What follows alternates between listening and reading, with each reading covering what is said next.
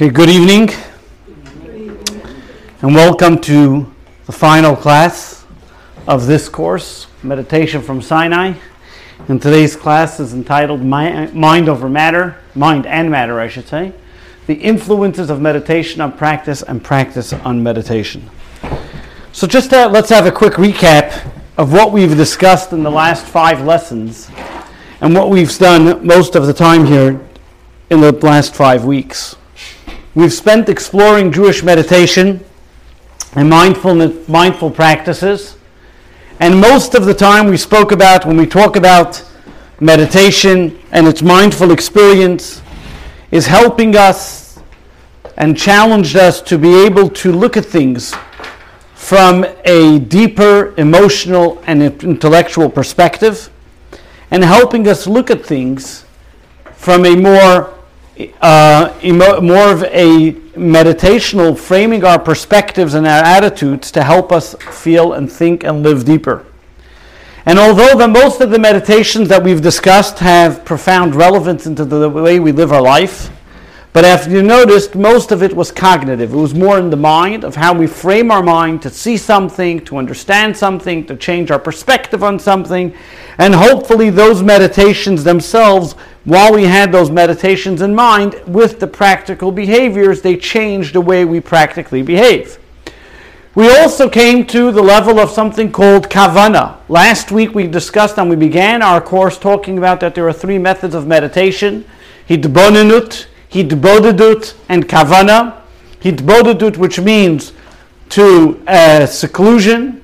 Hitbonenut, contemplation. And then last week we spoke about the concept of kavana, which means intent by properly having intent, by properly focusing on what we do, recognizing that whatever we do, whether it's eating, drinking, or sleeping, and if done for the right purpose with a specific intention, it has value to it and it is able to uplift it and change it and transform it. This way, the things that we do have are transformed, and therefore we can experience and making every moment an experienced one, a purposeful one, a useful one when we put our mind to it. So, what we went through was the three different types of levels of understanding and appreciating what meditation can do, how meditation helps us reframe and understand and appreciate the different aspects that we have in life. But all of it was, in the past that we spoke about, was a cognitive exercise that we've looked at so far. We then spoke about its cognitive experience of how it affects on our action. But Judaism takes the concept of meditation even a step further. And today we're going to go even a step further than that what we usually spoke about until now. Today we're going to take an unconventional way of looking at meditation, which we would call breaks the norms of the definition of meditation. What, is, what do I mean by this? When we talk about medication, meditation, where's medication? There we go. When we talk about meditation, I may be medications on people's minds, but meditation, when we talk about meditation, if I were to ask you, and as we started off this course, we had this question how central is meditation to Judaism? And at the beginning of this course, many of you said, is it even Jewish?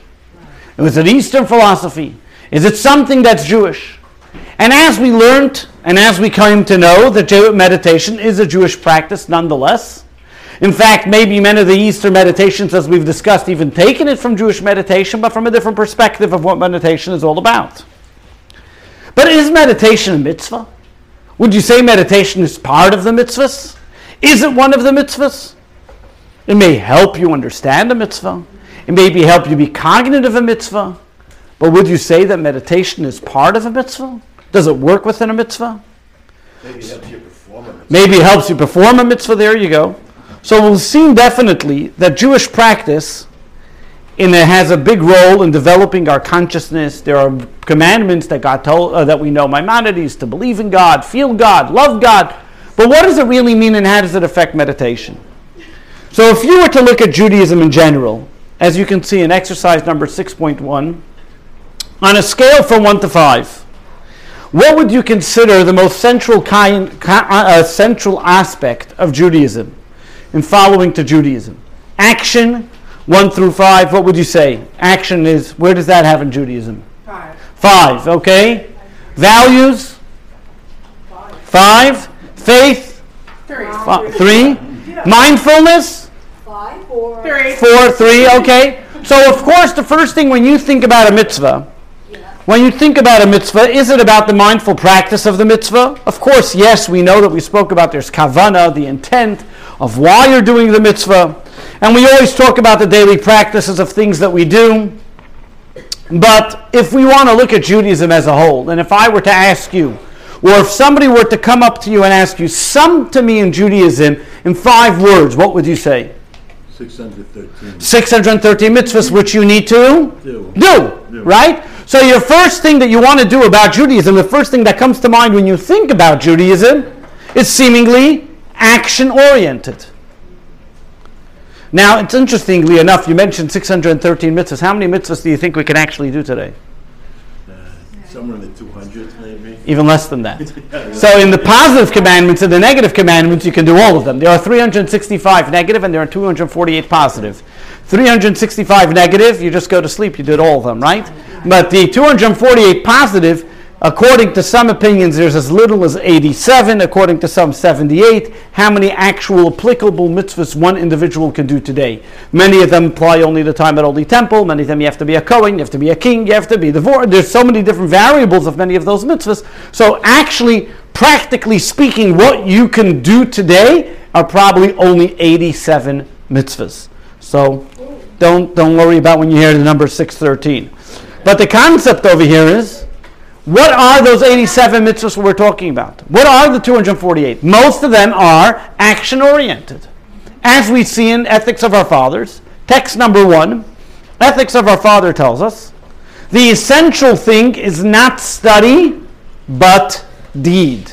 Seemingly, we see from here, from this ethics of our fathers, that Judaism tells us that we have to live our life in a construct through the 613 commandments. And if you take the 613 commandments, even the 87 that we have, or if you look at the code of Jewish law, it runs the gamut of every single facet of your life. You can think of anything in your life, there is a law about it in Judaism, down to the nitty gritty of how you tie your shoe, which shoe you should tie first.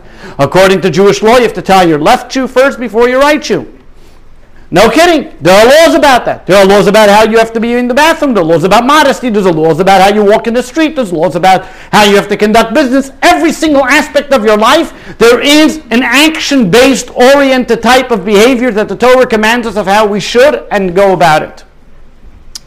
Therefore, seemingly one would say if, oh, if the main thing is action and the main thing is deed, where does meditation come in?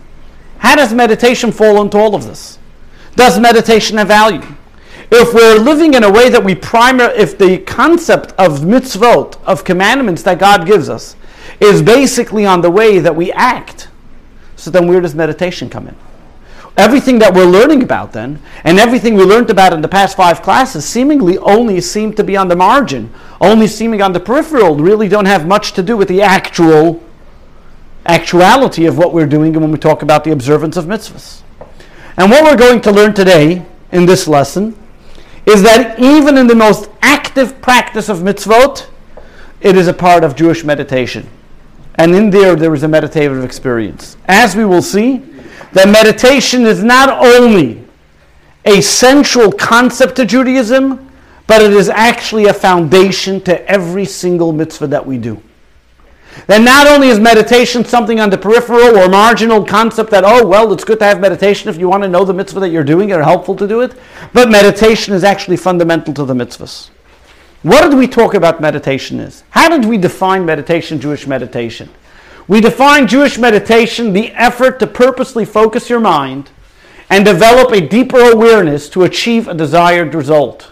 To achieve a desired result. The concept of meditation is telling us that our actions mean something to achieve a result. Just like the mind can be harnessed for this purpose, so too we will learn today how we can use our body, the action of the mitzvah, to achieve the desired result that meditation has as well. So, to summarize, what we're going to be learning today is that mitzvahs are the there, even though they seem action oriented, but they are completely integrated with meditation into every part of our living, not just our thinking. And that's the catch. Meditation to something is only something about thinking. What we're going to see is that the mitzvah, the living part, the action part of the mitzvah, is very much connected and fundamental to meditation. Yes? So what is the difference between thinking about something, continuing to think about Okay. something till it becomes meditation? What do you mean by that? Well, like if I'm thinking about something, let's say I'm thinking about the sushi and how nice it looks and how good it tastes and everything. But like, Rab, no, really, like Rabbi Wolf last week was saying, roll around in your. Correct. So when you think about that concept, that's what meditation is. Meditation is that you're thinking about the item and you're contemplating, and because of that, it brings you to act in a certain way. That means I think about the certain idea, and because I think about that idea, therefore I'm relaxed about it. I know its greatness. I see its beauty in it. Same idea like a painting. I can just walk by a painting and not even notice all the beautiful strokes that are on it. Because I contemplate and meditate about it, I begin to understand and appreciate. And the same is the beautiful world we live in. We can look at the world and be disgusted by it, or we can look at the different details and the unbelievable thousands of millions of molecules and atoms that are there that God put it for us, and therefore we'll begin to appreciate. That's what we discussed in the previous classes. So now let's take this idea. On the surface, seemingly, we would suggest that what are mitzvot? Books of laws, the way God instructs us to do and to live our life. The question is, is just going through the motions enough? What do I mean by this? Let's take an example, an hypothetical. The hypothetical would be, for example, you're on your way taking a stroll one morning. It happens to be Rosh Hashanah morning. And when your stroll happens to be in front of a synagogue. And as you're strolling through in front of the synagogue, you hear the sound of the shofar. You never knew it's Rosh Hashanah. You didn't intend to hear the shofar, but you so happened to hear the beautiful shofar blast coming from the synagogue. Did you fulfill your obligation of hearing the shofar? Let's take it a step further. Or another case. It's Friday night. You're having company over. And therefore you said, well, company's coming over. How nice it would be to light some candles.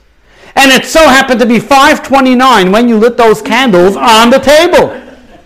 Did you fulfill the obligation of lighting Shabbat candles?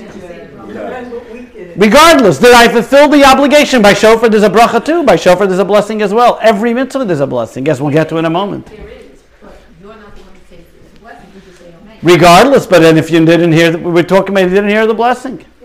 So let's say somebody lit the candles at exactly at that moment. Did they fulfill the obligation of lighting Shabbat candles? Or let's take it another case. You're starving, you're hungry, and therefore you go to the supermarket, the only thing they have that's not stale is matzah. And you decide to chump down some matzah one late night, and it so happened to be the night of the Seder. Did you fulfill your obligation? Yeah. I say no. Okay. I say. I went through the motions. What if you don't do any of it, but you just are reading I, I say the only one that counts is the shofar. So here I'll give you another scenario, and the reason why I'm going to give you this scenario is as we're going to see there are differences. I'm walking down the street and $20 falls out of my pocket. And when $20 falls out of my pocket behind me, for some reason, a little bit later, a poor man was walking down the street, found out $20. He now takes those $20 and buys lunch and is able to satisfy himself with it. Did I do the mitzvah of giving charity? Absolutely not. I not, not only did I not know that I gave charity, I had no intent to give charity. Did I do the mitzvah? What do we see with all these common denominators, with all these different cases that I just gave you? Are people doing an action with zero knowledge? A, that there's a mitzvah even, or even the very fact that they are doing a mitzvah. Did they accomplish the mitzvah? Did they do the mitzvah? Now, as, as you can imagine, as there's the debate in this room, just like that, thousands of years ago, back in the Talmudic Academy, there was a big debate about this issue. Text number two. To fulfill a mitzvah and obligation, we must actively intend to observe that mitzvah. Therefore, if we observe a mitzvah unwittingly or for a purpose other than to perform the mitzvah, we have not fulfilled the mitzvah at all. Some Torah authorities disagree and opine that mitzvahs do not require a tent and are fulfilled even when performed unwittingly. However, the final law sides with the former opinion. What do we see? One second. Let's take it. We're going to go through it in a moment. What we see over here is everyone agrees. Let's take one step at a let's what everybody agrees. Everyone agrees ideally when I do a mitzvah, I have to have an intent. Now everyone agrees eh, I have to have at least an elementary level intent, which means that I'm doing a mitzvah. Do I need to have the complete intent, what the intent is, and so on? We'll get to in a moment. The question over here is if I did an action and I have zero intent, I dropped the dollar out of my pocket, the poor man found it. I lit candles, I didn't even know it's Shabbos. I heard the shofar, I didn't even know it's Rosh Hashanah. Did I do the mitzvah? And with this, there's a debate in the Talmud, and one authority says if you had no intent of the mitzvah, you did absolutely nothing. You did not fulfill your obligation. Another opinion will argue and say, no, the very fact that I went through the motions, I did the mitzvah. And this is the argument that we have in the Talmud. If it is, and the halacha is, Jewish law sides with the fact that intent is required for a mitzvah. However, there's one caveat. There are exceptions. For example, when this mitzvah was done and somebody else gained from it, uh-huh.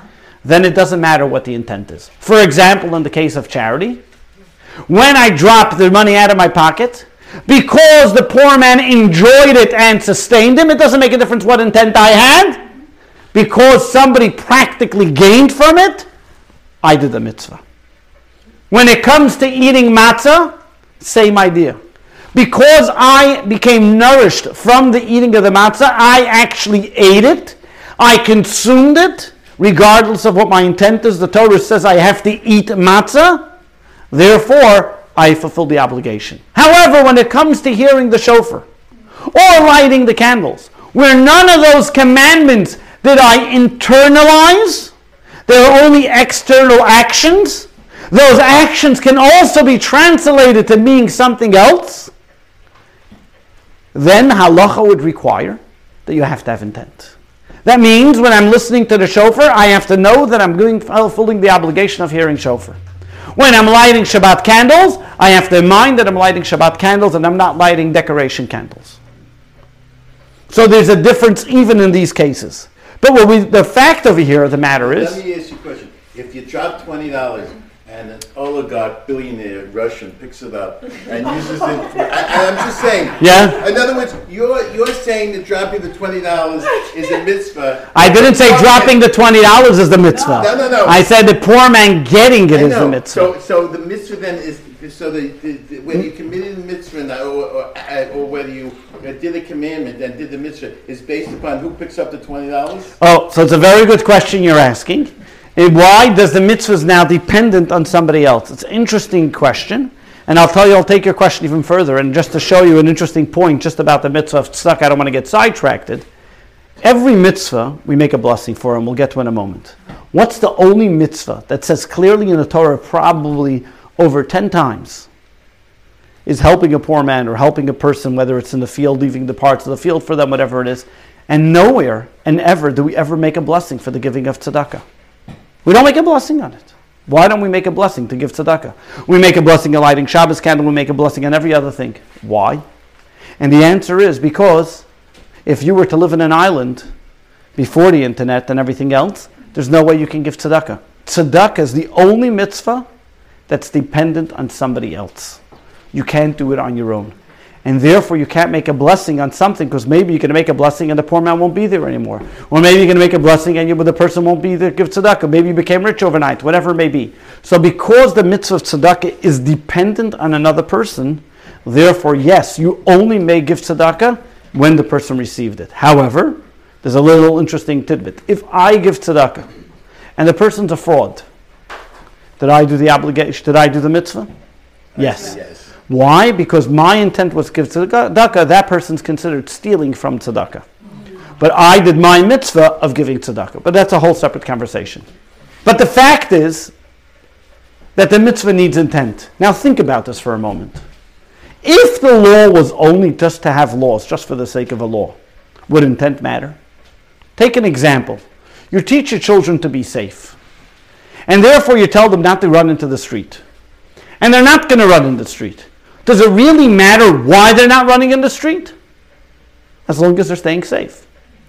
Or if when a person gets pulled over by a cop and says, when you went over the speed limit, did you intend to go over the speed limit or you just went over this? It doesn't make a difference. You keep the law, you don't go by the red light, whether your intentions are or not. That means if I look at a law from a simple, simplistic, just law abiding citizen, if you want to call it, intent wouldn't matter. The very fact that Jewish law demands that there should be intent, the very fact that the practical behavior of the mitzvah it needs intent teaches us that the mitzvah is not only about action, there's something deeper between every mitzvah that's done. The mitzvah is not only hearing the shofar, that's maybe the body of the mitzvah, that's the physical action of the mitzvah. But there's something deeper behind this mitzvah. And therefore, obviously, the mitzvahs here serve for a certain purpose which go beyond the practical behavior. And to achieve this, we need to have intent when the mitzvah is done. If we take, for example, there are many possible reasons why mitzvahs would need this intent. And Jewish literature is full of different approaches of the purpose of the mitzvah. And depending which mitzvahs, as we know, mitzvahs are layered into different, different items. There are mitzvahs that we do as a testimony. There are mitzvahs that we do just because God told us to do the law. There are mitzvahs that we do for rational values and reasons. But what we're going to look at a number of these approaches and see how they shed light on the concept of the meditative element into the Jewish ritual that we do a mitzvah.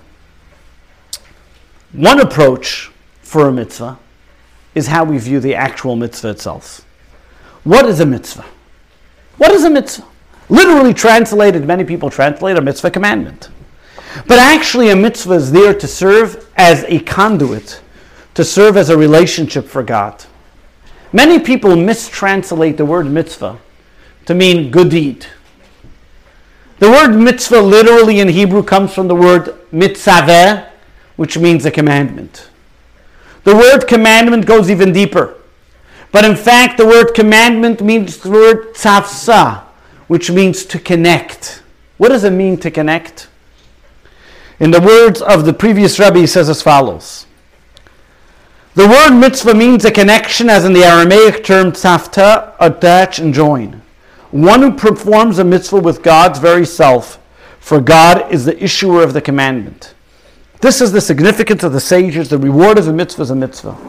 The bonding of a mortal who performs the commandment with the infinite God, who issued the commandment, is in self the greatest reward. What is that telling us? The very fact that I ask you to do something for me means that we have a relationship. Take, for example, and Al First Chabad Rebbe brings this example in Tanya many times. Take, for example, Albert Einstein's giving a class in the university. Only the prize students come to hear his class. But then there's the, also the custodian that's there cleaning the class. And he turns to the custodian and he says, Do you mind getting me a cup of water? What happened now?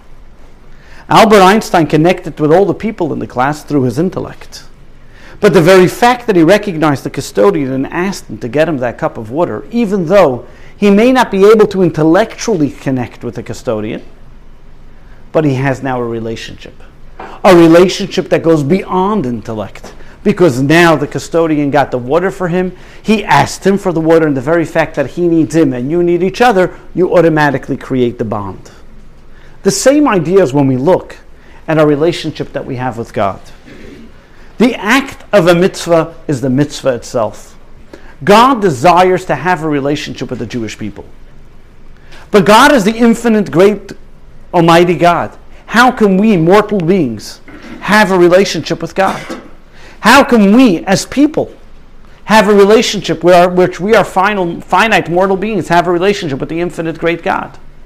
What do we do? So, what does God do? He gives us the mitzvahs.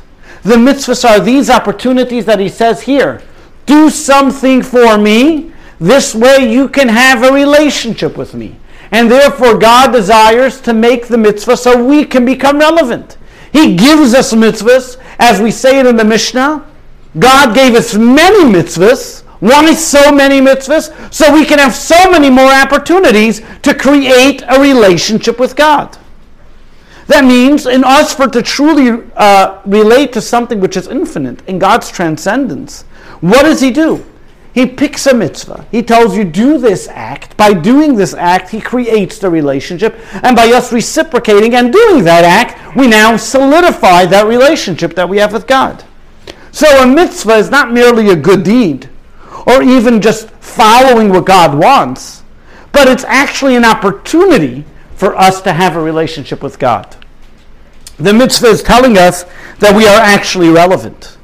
And this model, think about it for a moment, the mitzvah doesn't even have to have a meaning. In the words of the Medrash, even if God were to tell us to chop wood, the very fact that God told us to do it automatically has a relationship. It doesn't make a difference what the mitzvah is. Whether it's shofar, or whether it's uh, lighting Shabbat candles, putting on tefillin, or fasting Yom Kippur, every single one of those mitzvahs, in that essence, in that sense, has exact quality to it. Just like you have a body and a soul, the body is the action of the mitzvah, and the soul is the intent behind the mitzvah. And the same way in life, you can't have a body without a soul, so too, you cannot have an action of a mitzvah without the relationship that is coming because of that mitzvah. The intent of the mitzvah is the soul of the mitzvah. And there, if you don't have the soul, the body is lifeless. And therefore, what does the mitzvah require? Intent. The spiritual meditation of the mitzvah impacts the change of the mitzvah. It automatically gives me a whole new definition of what my mitzvah is all about. I start having a feeling and understanding and an appreciation for what this mitzvah is. Take, for example, in a human relationship. If a spouse buys flowers for one another, he can buy flowers, put it on the table, not say anything, nobody will know anything. Okay, delivery person brought the flowers, the spouse brought the flowers, there's nothing to it. The action was done but is there any feeling, any emotion, any expression? Nothing to it. But if the flowers are bought with an intent, you buy the flowers that the spouse wants, and there's a desire, and it's given with a certain emotion, a certain smile, and a certain reaction, automatically there's more meaning to that action that was done. Not only that, the, flat, the fact that you gave the flowers all of a sudden has it more meaningful to it. Because you can give somebody flowers, but if the person's allergic to flowers, you're not doing them any good. The same idea is when we talk about mitzvahs. Our relationship with God, we're doing something. Yes, I can give flowers. But if I'm just placing the flowers under table or just passing or having the delivery person deliver or not even see or make it any, anything significant, what do the flowers mean? Absolutely nothing. What does the mitzvah mean? It's meaningless. So, an intimate expression of love of our relationship with God is not merely the action of the mitzvah, but also comes with the intent of the mitzvah. Mitzvahs operate in the same way. The act alone may be powerful. I can hear the shofar, I can put on the tefillin, I can do light the candles. But what have I accomplished? What have I done? If not me, somebody else could do exact same thing if there's no meaning and no feeling behind it. If the whole purpose of the mitzvah is that God wants and desires the relationship, then you need to invest in the relationship. And the way you invest in the relationship is to be cognizant and conscious that you are part of this relationship. And that's the intent of the mitzvah. The same idea. The more we appreciate the infinite, the transcendence, the uniqueness of God, the more we can appreciate the cosmic opportunity that God gives us and that's embedded within every single mitzvah. In all the previous lessons, we channeled the mitzvah in the performance. That means before doing the mitzvah, we understood and appreciated and said, when I think about what I'm eating and sleeping and use it for a godly purpose, even that becomes godly. Over here, what we're saying is that the actual act of the practice of the mitzvah itself imbues within the individual an actual change. How does that happen? How do we make them when we do a mitzvah? We should have the right intent. How do we make them when we do the mitzvah? The lighting of the Shabbos candles, it shouldn't just be some type of act. Or listening to a shofar eating the matzah shouldn't be just another to thing on my to-do list. But there should be that enthusiastic intent. For that reason, the sages made that before we do a mitzvah, we have to make a blessing. And this goes back to you what you mentioned before. Did they make the blessing when they lighted lit the Shabbos candles? Did they make the blessing when they heard the shofar? Why? Because the blessing is what gives us and directs us and channels our intent when we do the mitzvah. What do we say in the blessing? What does the blessing mean? Text number four. This is the inner significance of the blessing recited prior to performing the mitzvah. Blessed are you who sanctified us with the mitzvahs. In Hebrew, the term kiddush means sanctification, betrothed. Through performing a mitzvah, we are bound to God like a man betrothing his wife for the sake of being intimately united with each other. As the Torah states regarding the bonding of the first human couple, he shall cleave to his wife and he shall become one flesh. When we study Torah or perform a commandment, we achieve a similar, indeed, and infinitely deeper and truer unity between our soul and along with all the elements and God's absolute infinite light. What is the Alter Rebbe telling us of here? When we make a blessing and we say the words Baruch Atah Hashem, blessed are you God. What are we saying? Asher Kiddishanu, that He sanctified us. That right now, when I'm going to do this mitzvah, this mitzvah is going to connect me. Doesn't only mean sanctified, but God wants to have an intimate relationship with me. And by me lighting Shabbos candles, by me putting on tefillin, by me hearing shofar, eating matzah, listening to the Megillah, pick your mitzvah. God is saying, I can be intimate with you in so many different ways, and when you do this mitzvah, that's exactly what you're doing. Because there's no other way that you, the finite, can have some connection with the infinite. With you, the mortal being, have some connection with the transcendent existence. So what does God say? Here's your opportunity. Join me. And the blessing, before we make the, the blessing is there. As we make the blessing, what it's doing is He sanctifies us. He engages us. And all of a sudden, now this mitzvah becomes that connection, that ring that brings us together with God. Yes? What about those blessings that you don't say Asher? Even if we don't say Asher Kedishanu, in fact, the words Baruch Atah Hashem, the words, it's brought Asher Kedishanu because those are mitzvahs of action. All mitzvahs of action, we say Asher Kedishanu. Uh, the blessings that we say, for example, that there aren't Asher Kedishanu, like before eating food, that's because we're asking permission. Not it's a blessing of action of a mitzvah. So we're saying Baruch Atah Hashem, and even then the word Baruch means to draw down. Atah, from you, from the greatest level. Then when I'm eating this piece of bread, I'm not just eating this piece of bread, I'm using this piece of bread to draw down the greatest level of holiness to have a relationship with God. So every single mitzvah, the blessing before the mitzvah, helps me channel my proper intent and meditation for the mitzvah to recognize that the mitzvah that I'm doing is a moment of profound intimacy with God and connects him with an infinite transcendence that would, I would never be able to have that connection otherwise. Now, what do I see? That the mitzvah itself, the action itself, brings me to a level of meditation that I wouldn't be able to get to on its own. It's a mitzvah that comes with an intent. The mitzvah has a prior meditation, if you want to call it, before it, that helps elevate and utilize the mitzvah to bring me to that intent.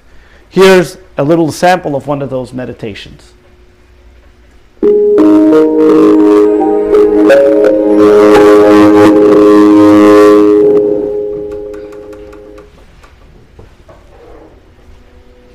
Pleasant thoughts can instill joy. Your imagination can conjure up many beautiful things, and yet it can't match reality the actual experience in real time, in real life, surpasses imagination. Gently close your eyes and become aware of how powerful your imagination is. conjure up a picture of yourself flying through the air with ease, comfortably, like a bird. The imagination allows you places and experiences that are beyond the laws of nature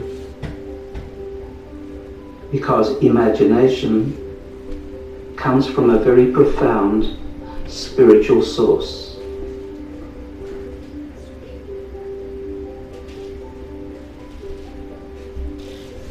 Bring to mind someone you love profoundly, a child, a spouse, a good friend, whichever.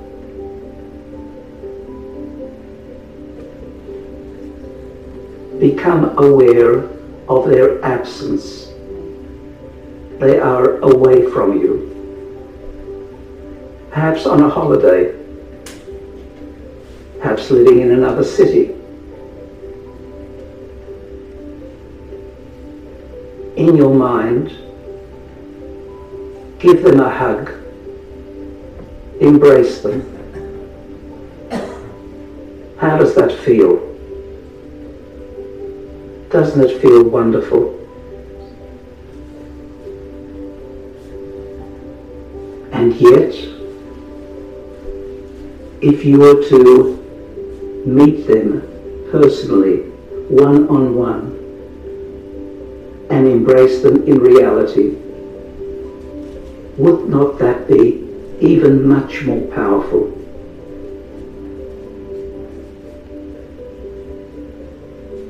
That's why when people are absent and our connectedness is breached, we yearn and want their presence. And when they are with us, we can create that presence, the wonderfulness of being truly one.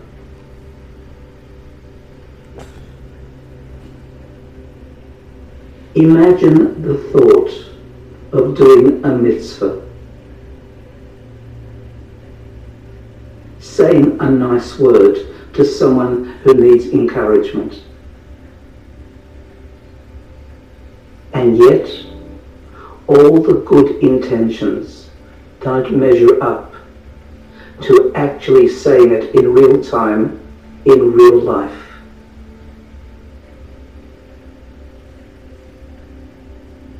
When we do a mitzvah in real time and real life, we embrace Hashem. We touch what we call Atzmos, the very essence of godliness. Make a personal commitment after this session to experience an embrace of God through doing a very real mitzvah.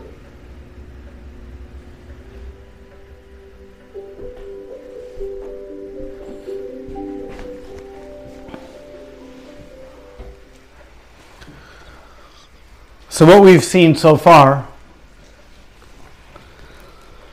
is that doing a practical mitzvah with intent motivates an emotion and a meditation that we can achieve for the action.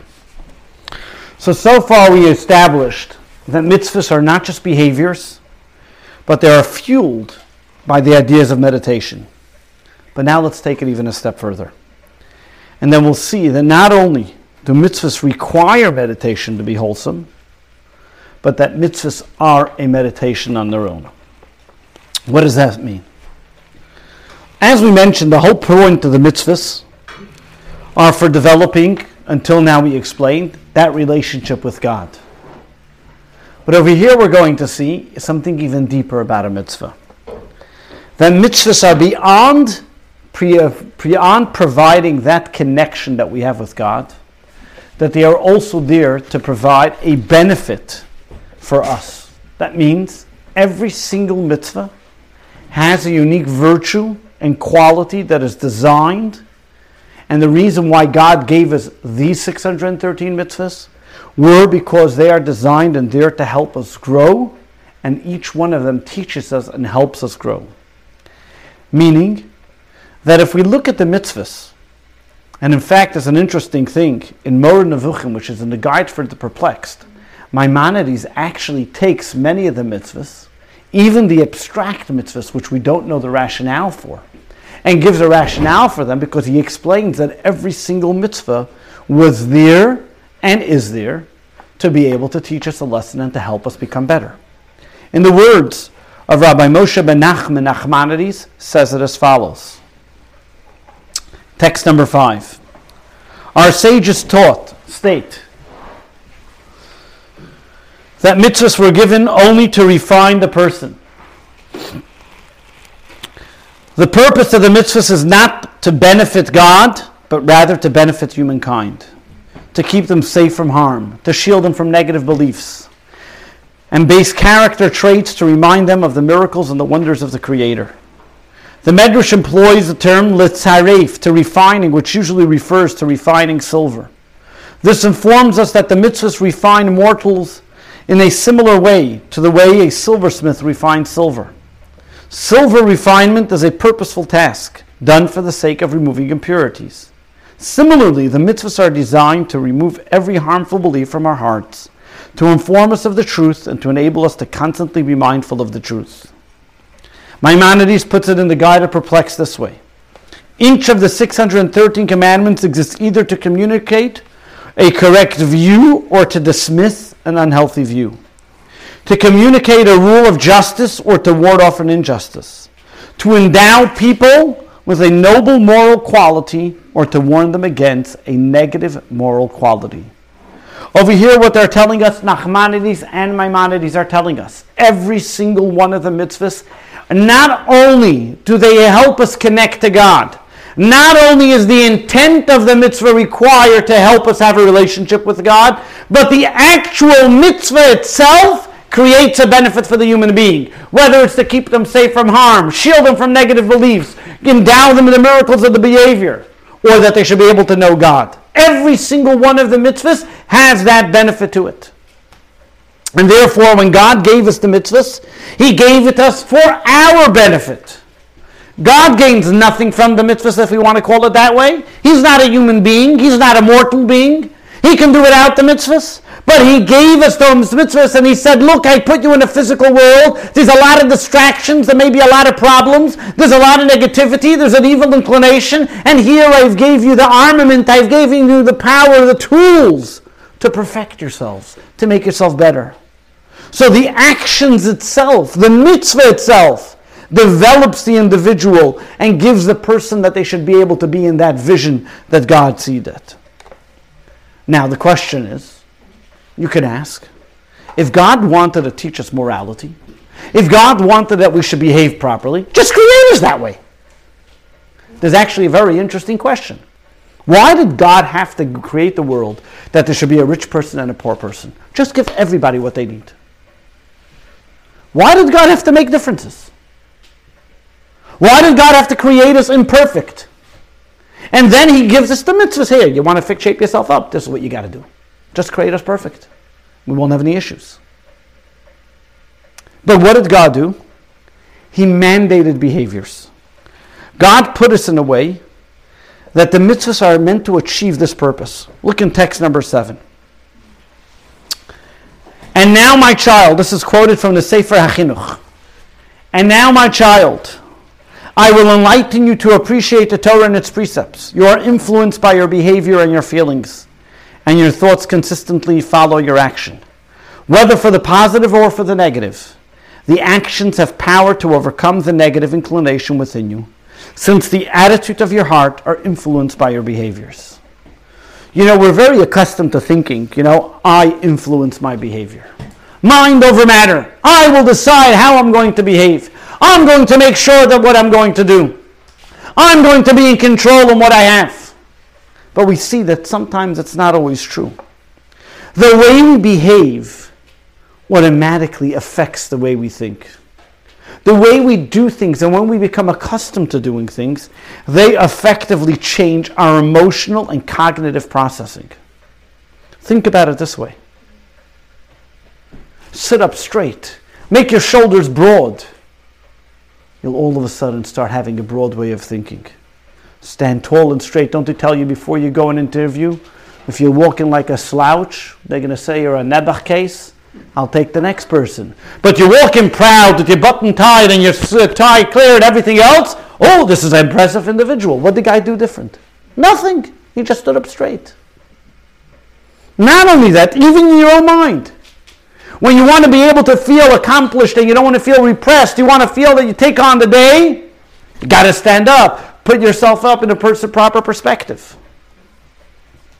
In one of these very famous TED Talks, there was a woman by the name of Dr. Amy uh, Cuddy who spoke about body language, and she pre- presented this concept of power posing. Even though some people wanted to say that it wasn't true, and therefore they said it's not true, and they couldn't try to prove against it, but she was able to prove it and see that the fact of the matter is that when people are, so to speak, standing tall and positive within themselves, it automatically changes the way they think. Body language, body posture, posture can actually shift your mindset and make you feel more confident. I always say the story when we were kids, and this was before I knew about this TED talk about this concept, but we were kids, we used to go every single uh, Friday afternoon to visit people and in different areas to put on tefillin with them. And to say the least, we didn't go through the best neighborhoods on the subway. Uh, Bedford Stuy, do, do, those days, Bedford Stuy, whatever. And we would go on the train station and we had on the subway, and there were also at that same time school was being let out, and we could say that we were outnumbered by the people that were on the train, and we would carry our little attach case. You know, those are people that remember the little briefcase that we had our tefillin and our tzedakah box or whatever was in it. And sometimes a little scary. And we always saw, and I remember this as a kid, we stand like this. We're two little short kids, you know, on the train. But if we stand like this, who's going to come? Nobody started up with us. If we were hiding in the corner, all of a sudden we got surrounded by uh, many different teenagers that told us many wonderful things. but you saw it in yourself when you have that confidence, when you show that confidence, when you have that posture.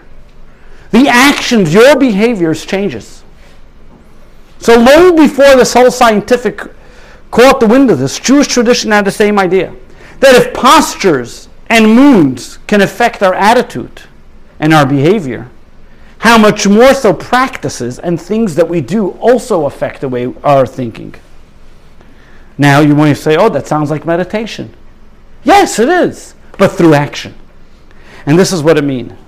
When the mitzvahs are actually meditators, the mitzvahs are actually methods of meditation. When we do a mitzvah and we become engulfed and in practice of what this mitzvah is, what we're doing is we are changing our character based on the actions. When we become, and this is going back to the question, why then did God make people poor and make people rich? Because God wanted that we should develop our character. And when we continue to be charitable, and if we continue to be kind, what does that do? That changes our character, changes the way we think. You'll notice, and this is a very interesting thing, practices change the way people think. Americans spend the most money of all countries. Americans are the most charitable of all countries. Out of all countries in the world, America is the most charitable of all countries. Why is that? I'm saying American people. Why? Because the American government, it's in, it's in, it's in part of our culture to help, to give others, to spend. Maybe beyond our means, maybe that may be a problem or two. But the bottom line is that American people, it's part of the nature of an American individual to be giving or to be spending. Maybe that's why most of Americans are in debt. That's a different story. But the concept is you go to other countries, let's say, for example, take England. An average donation in England is five pounds, ten pounds. In America, an average donation is $54, $36. Very different. Speak to any nonprofit. Look at donations that go to the Red Cross. Where the majority of the nations come from. Not from Saudi Arabia, not from uh, Emirates, not from Kuwait, not from places where they're oil rich with money and oil oligarchs, whatever they may be. And there are certain, certain cultures. The culture is a giving culture. Generous cultures. Israel is a generous culture. They're always helping other. It's part of the nature of the Jewish people that we're generous. That's why majority of the big uh, majority of the nations in the world come from Jewish people. Why? Because actions change the individual. Actions, the mitzvah itself transforms the person. And therefore, if you're looking to, to change your character, if you're looking to have an appreciation of life, if you're looking to be able to have find solace, calmness, look into your faith, practice more. Like the fellow once came over to a rabbi, I think it was Rabbi Samson Raphael Hirsch from the 19th century in Germany. So the fellow comes over to the rabbi and says, I don't practice Judaism because I don't believe in God. The rabbi looks at him and says, You don't believe in God because you don't practice. Practice is what makes us believe.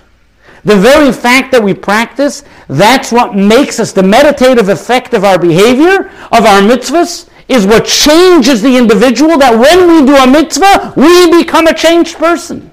I'm not the same person that I did before. Just like when I have a good posture, I have that confidence. When I do a mitzvah, I automatically become a different person. The same way when I help another person, I feel better that I help that person. The same thing is also when I do a mitzvah and I connect with God, I become and I feel better and I feel connected. That's the point of the mitzvah. The mitzvah itself, the action itself changes the individual. And this effect happens subconsciously that the more we do it, all of a sudden we feel the need, we become addicted to it, become excited about it. We get a high because of it. How many people start studying Torah and all of a sudden they study one part and they want to study something else and then study something else? We do a mitzvah, we help this person, then they go help that person. Once we break out of that bubble, once we start appreciating it, all of a sudden we see the effect that it has on our life. This shifts our entire idea and attitude towards Jewish rituals and practices from becoming a very taxing and traditional symbolic ritual that all of a sudden I have to go to shul because my grandmother went and my grandfather went and I didn't go and then I'm going to have the Jewish guilt and all the things that come along with it. But if I think for a moment, one second, if I want to meditate, I want to feel better, I want to feel good about myself, then I'll do a mitzvah. The mitzvah is, so to speak, changing my behavior, changing my patterns. It's ingrained within myself that I should be able to look at life differently. And it's important to remember that this is not the only purpose of the mitzvahs. We can say that you can practice the meditation of that practical performance and achieve that moral growth maybe without doing the mitzvah. No, you need to have both. And like we said, the mitzvah is that divine directive that God gives us. It's the tool, it's the dual purpose. It energizes us with that intent that God says, I want to have the relationship. And when I do that mitzvah, that gives us the, the satisfaction, it gives us the ability, the meditative quality of that feature, of that whole multifaceted purpose of creating the relationship with God and at the same time giving me that calm, that solace, and uplifting me to that level that meditation helps me. Utilizing meditation harnesses the behavior and channels our minds and our heart towards those moral and spiritual elevations. As we see in text number 8, the side effect that we get from doing a mitzvah, which is telling us the main focus within Judaism is action, which entails practically fulfilling the mitzvah. At the same time, each Torah based action has an effect on the person's character. Learning Torah and fulfilling mitzvahs refine the mind and emotions, as, re- as repeatedly emphasized in the work of Maimonides, who served as a guide for the perplexed of his generation and continues to serve as a guide for truth seekers in all subsequent eras.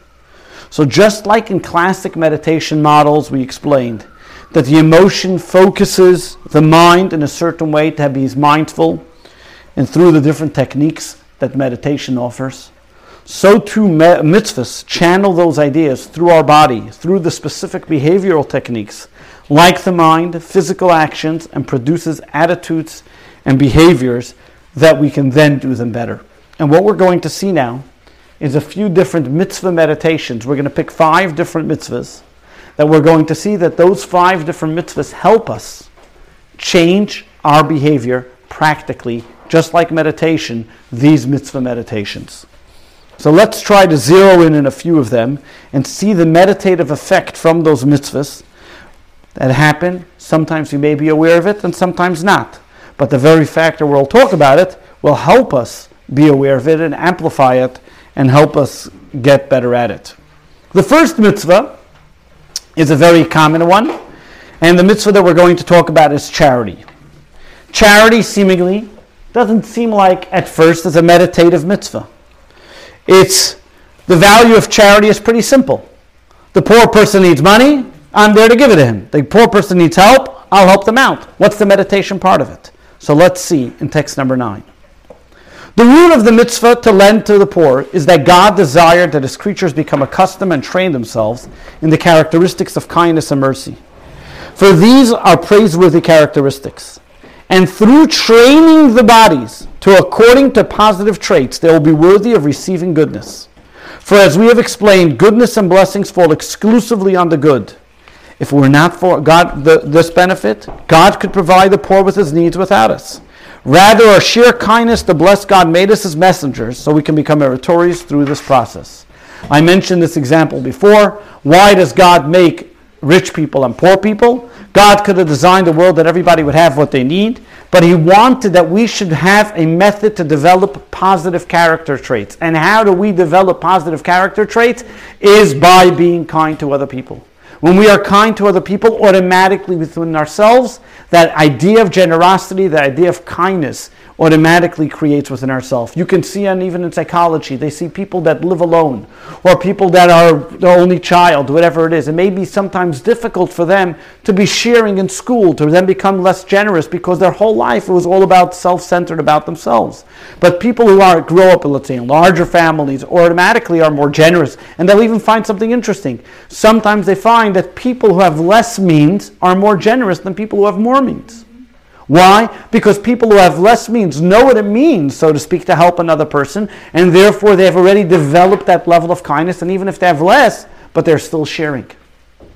And the concept is not how much, but the concept is to develop within yourself that character of kindness. And charity helps us develop the, char- the character and exercise the kindness muscle. Giving charity makes you, the giver, more kind and not only more kind, but more worthy of God's blessings. Because when we give, an interesting thing that we find in the Torah, you know, there are certain words that you can read both ways. What are they called? Adequate, huh? Eh, what? Palindrome. That's there you go. So the palindrome in the Torah, the word venasnu, and you will give, in Hebrew can be read from right to left and left to right. Telling God's telling us that when you will give, you get back. The more you give, the more God gives you back. Text number 10. We come to another one, which is honoring your parents. Also seems like intuitively something positive, but yet here, this also serves as a meditation to develop a positive tri- a trait in a child towards their parents. Honoring parents meditation is as follows. The root of the commandment for an individual to honor their father and mother is that it is fitting for a person to acknowledge and return kindness to those who provide a kind goodness, and to avoid becoming selfish and ingrate, an evil and repulsive attribute in the eyes of God and mortals alike. This mitzvah is designated to spur us to contemplate that our parents are the material cause for our existence in this world. It is therefore truly fitting to honor them in every way and to provide them with every benefit that it is within our ability for they brought us into this world and toiled on our behalf in numerous ways when we were young. What we saw, the concept of honoring your parents is a kind of form of reciprocity, showing that you have gotten something and you're grateful for what you have. It's an ingraining within ourself and our psyche the concept of gratitude recognizing that every single day I am here in this world because of my parents. I am here, they gave me a roof over my head, clothes to wear when I was a child, whatever it may be, or even if somebody who didn't have those opportunities, the very fact that they're here in this world was only due to their parents. So helping us develop a concept of gratefulness, the Torah gives us the mitzvah of honoring our parents. Another mitzvah we have once a week, which is called Shabbat. Shabbat is a mitzvah that we are all aware of and probably know the basic reason too. God created the world in six days, rested on the seventh, and therefore we rest on the seventh day. But seemingly it seems just of rituals of do's and don'ts. What kind of meditation can Shabbos have? Text number 11. The root of this commandment is to abstain from work on Shabbat. It is that we should free ourselves from our occupations to honor the day of Shabbat, thereby instilling within ourselves the belief in God, creation of the universe. For this brief, uh, for this belief is the cord to which every foundation of our religion is attached. What is Shabbat telling us? Develops a stronger faith in God. Lets us know that there's one time during the week that I can put everything aside. Nothing else matters but my relationship with God. Shabbat gives me that opportunity to be part of God's creation, to be part of the creation of the world, to be part of my faith and understand it and appreciate it and put everything on a standstill. In the hustle and bustle in the world, that I can take a moment and step back and join God in the creation of the universe. Try it. Take one day a week where you don't look at your phone, you'll feel much better. And it becomes automatic 25 hours that you turn it all off and it's only time for yourself. The unbelievable relaxation, the unbelievable joy that you get from it. I know that it sometimes I think when I we teach in Hebrew school, we talk about Shabbat, and the kids ask me and said, "That means you really don't look at your phone for 25 hours?" You don't. I said, "Yeah, we really." It's like imagine sitting around the dinner table and nobody has their phone out. It's like unbelievable. Everybody's actually talking to each other. It's amazing. The next mitzvah, this one is uh, specifically by men, which is tefillin, which is boxes and straps that we put on the arm on our head.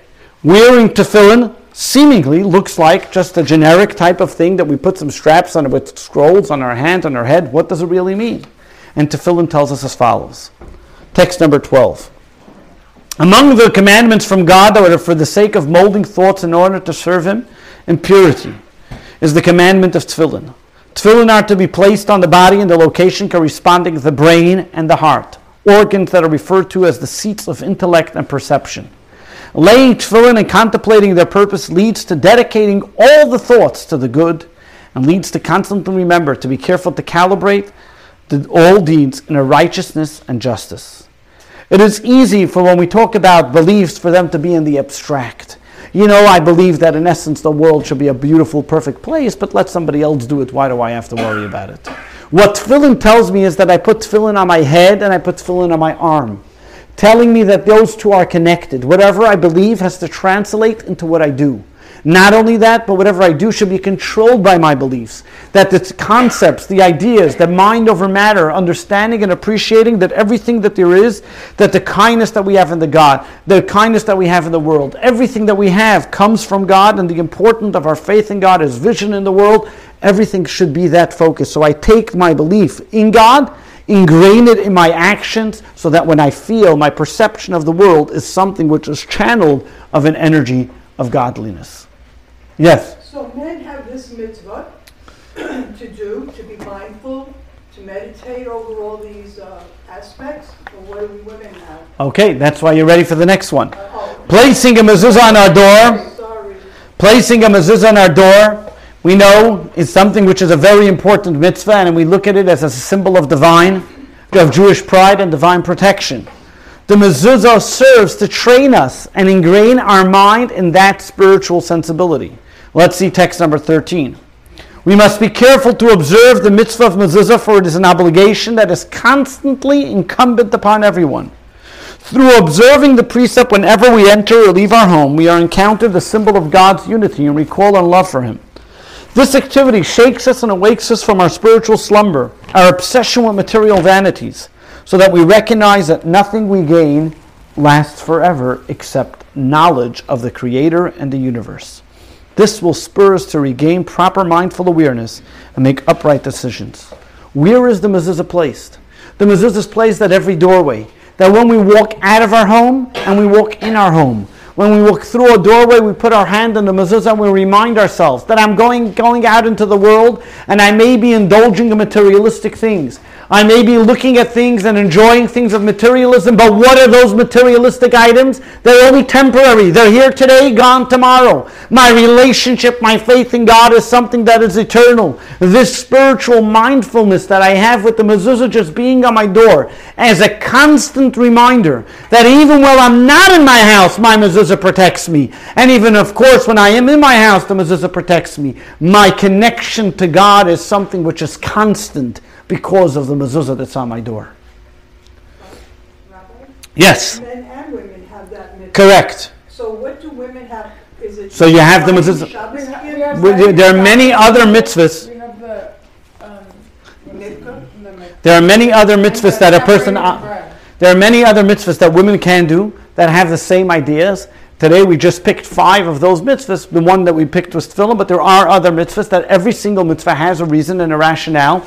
For example, mikveh is a mitzvah that women can do, that they actually submerge themselves completely in the water of absolute dedication to God. That's one of the concepts of mikveh, that a person has nothing of himself, that they become one with the water, so to speak, that they're giving themselves over completely. There's many other mitzvahs, and we're just picking over here certain ones that the chinuch talks about and gives it examples. Just to give you a little example, Maimonides even goes to very far lengths, even finding, for example, the mitzvah of kosher. So I give just give you a little go as a side note. Maimonides in his book of laws, when he talks about the law of kosher, Maimonides says you have to keep the law of kosher because that's what God said to do. No rationale. It's one of the mitzvahs without a rationale. But in his book, in the Guide of the Perplexed, Maimonides starts giving a rationale for kosher because it makes you refined when you eat certain animals that are refined. But that's not the reason why we do the mitzvah. That is a side benefit that comes from the mitzvah.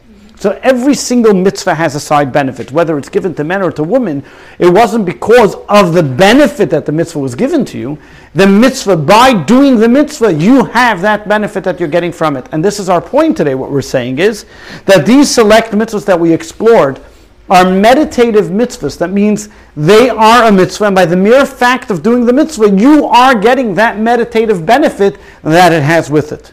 So what we've seen over here is, what we've taken away so what we get from all this is that it's not only when we approach the practical observance of mitzvahs, we all of a sudden have now a new appreciation for these mitzvahs.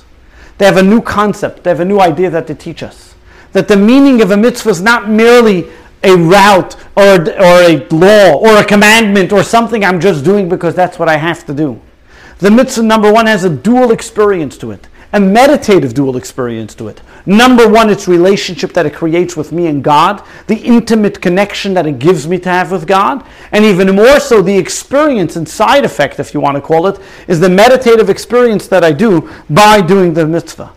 The mitzvah provides an opportunity for me to practice the practical and spiritual meditation every single day of my life. That when I do this mitzvah in a continuous manner, I then become that individual that the mitzvah offers to have in that meditative process.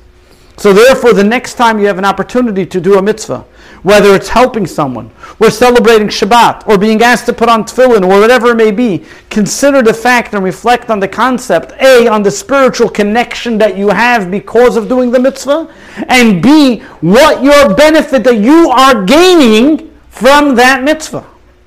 That means practicing the mitzvah enhances our performance of doing the mitzvahs, enhances our life, and we become better people because of doing the mitzvahs. Rabbi? Yes. Do husband and wife benefit from each other's mitzvahs? Does the husband benefit from the wife's mikvah? A hundred percent. Because especially the mitzvahs that have to do with the husband and wife, it creates the relationship. It makes the relationship wholesome.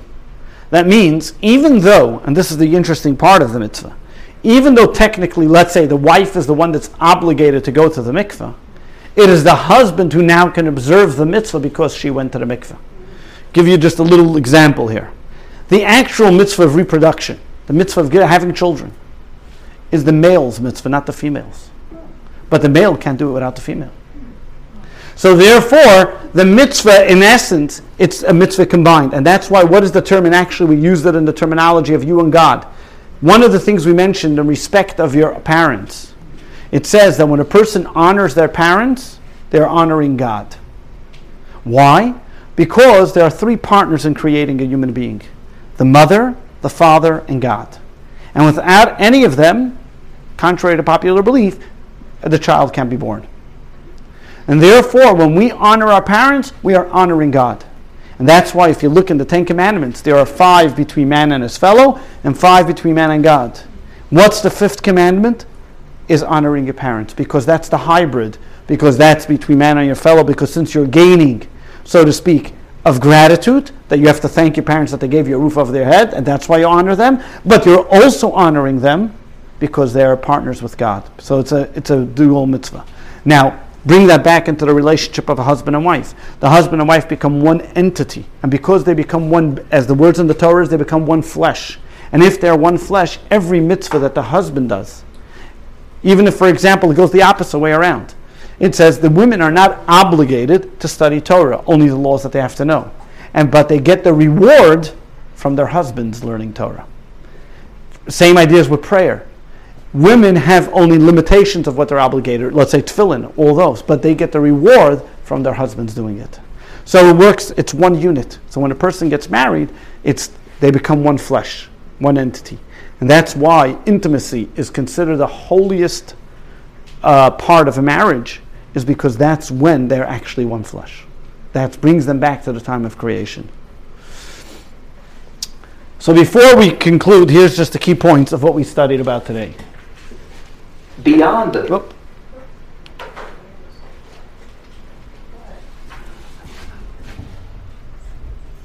Lesson 6 Mind and Matter.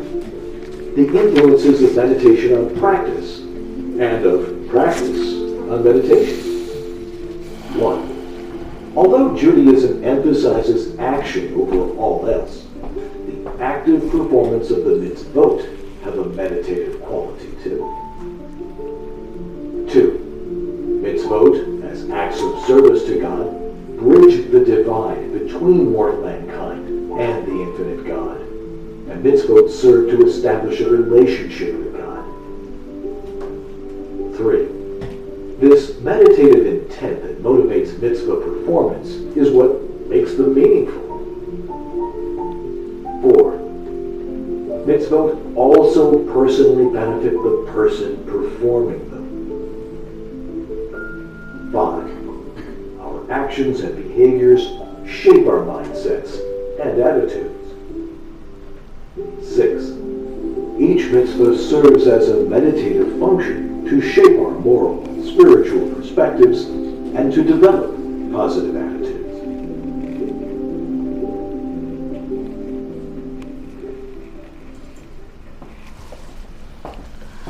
So, we've gone through six weeks of meditations, different meditations. This learning experience, I'm sure, was a little different than all the other different types of classes that we had, and different types of reflections that you may have from this class. But there are many powerful ideas that we've learned and experienced through these six weeks.